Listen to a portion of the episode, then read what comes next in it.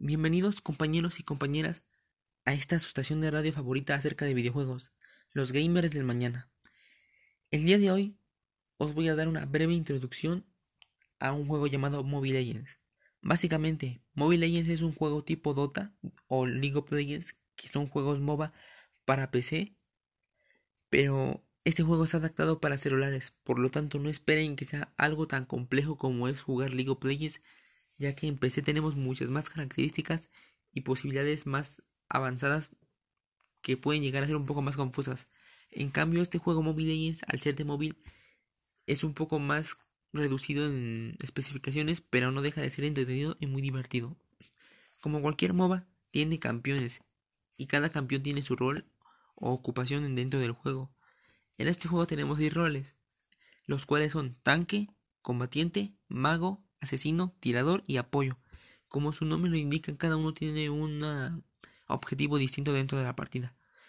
Por ejemplo, los tanques se encargan de recibir el daño, evitando que los compañeros sufran daños y lleguen a casi morir. El combatiente es casi lo mismo que un tanque, a diferencia de que este si tiene daño y puede meterse a las batallas intentar matar a los enemigos más peligrosos. El mago es el que se encarga de hacer el daño explosivo en área, ya que tienen mucho daño de quemadura y pueden molestar desde bastante lejos. El tirador, por lo otro lado, igual tiene un daño brutal, pero es más enfocado en uno versus uno. Por lo tanto, no te intentes meter uno contra cinco porque vas a terminar perdiendo desde el inicio. Luego tenemos a los asesinos, que como su nombre lo indica, son los héroes más frágiles de todo el juego, pero tienen un daño bastante exagerado y tienen un exigido bastante notable por el hecho de que pueden llegar a acercarse a sus enemigos sin que ellos se percaten de que están cerca. Y por último, pero no menos importante, tenemos a los apoyos, que como su nombre lo indica, son los héroes que se encargan de apoyar al equipo entero, ya sea curándolos o quitándoles efectos negativos o proporcionándoles escudo.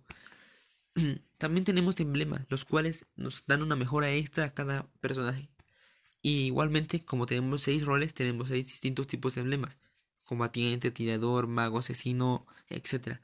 Aceptuando que tenemos un emblema que está enfocado en el jungleo, que es el emblema de jungla.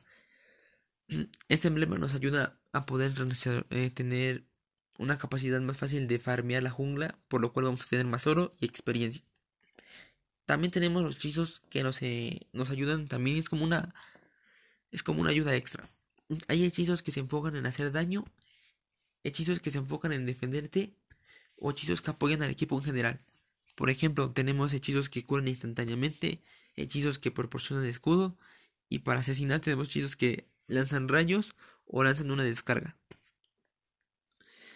Y básicamente tenemos varios modos de juegos, pero el más común obviamente es el de 5 vs 5, en el cual el mapa está dividido en tres carriles, que es el top, el mid y el bot. Y obviamente la jungla, y obviamente cada el, mapa se divide en dos secciones, eh, para tu equipo y para el equipo enemigo. Básicamente, la disposición en la cual los personajes van a ir depende de qué personaje lleves. Por lo general, los magos siempre van en el medio, o los combatientes siempre van en la línea de superior, en el top. En un, bueno, y eso sería todo. O sea, es una guía bastante resumida, pero concreta de lo que es Mobile Legends. En futuros episodios de esta su estación de radio favorita, los gamers del mañana, os voy a hablar más detalladamente de qué es el top, qué es el mid y qué es el bot. igualmente qué es la jungla y qué se encuentra dentro de la jungla. Y qué es lo... y para qué sirve cada monstruo que te da. O sea, porque los monstruos te dan beneficios dependiendo qué tipo de monstruo sea.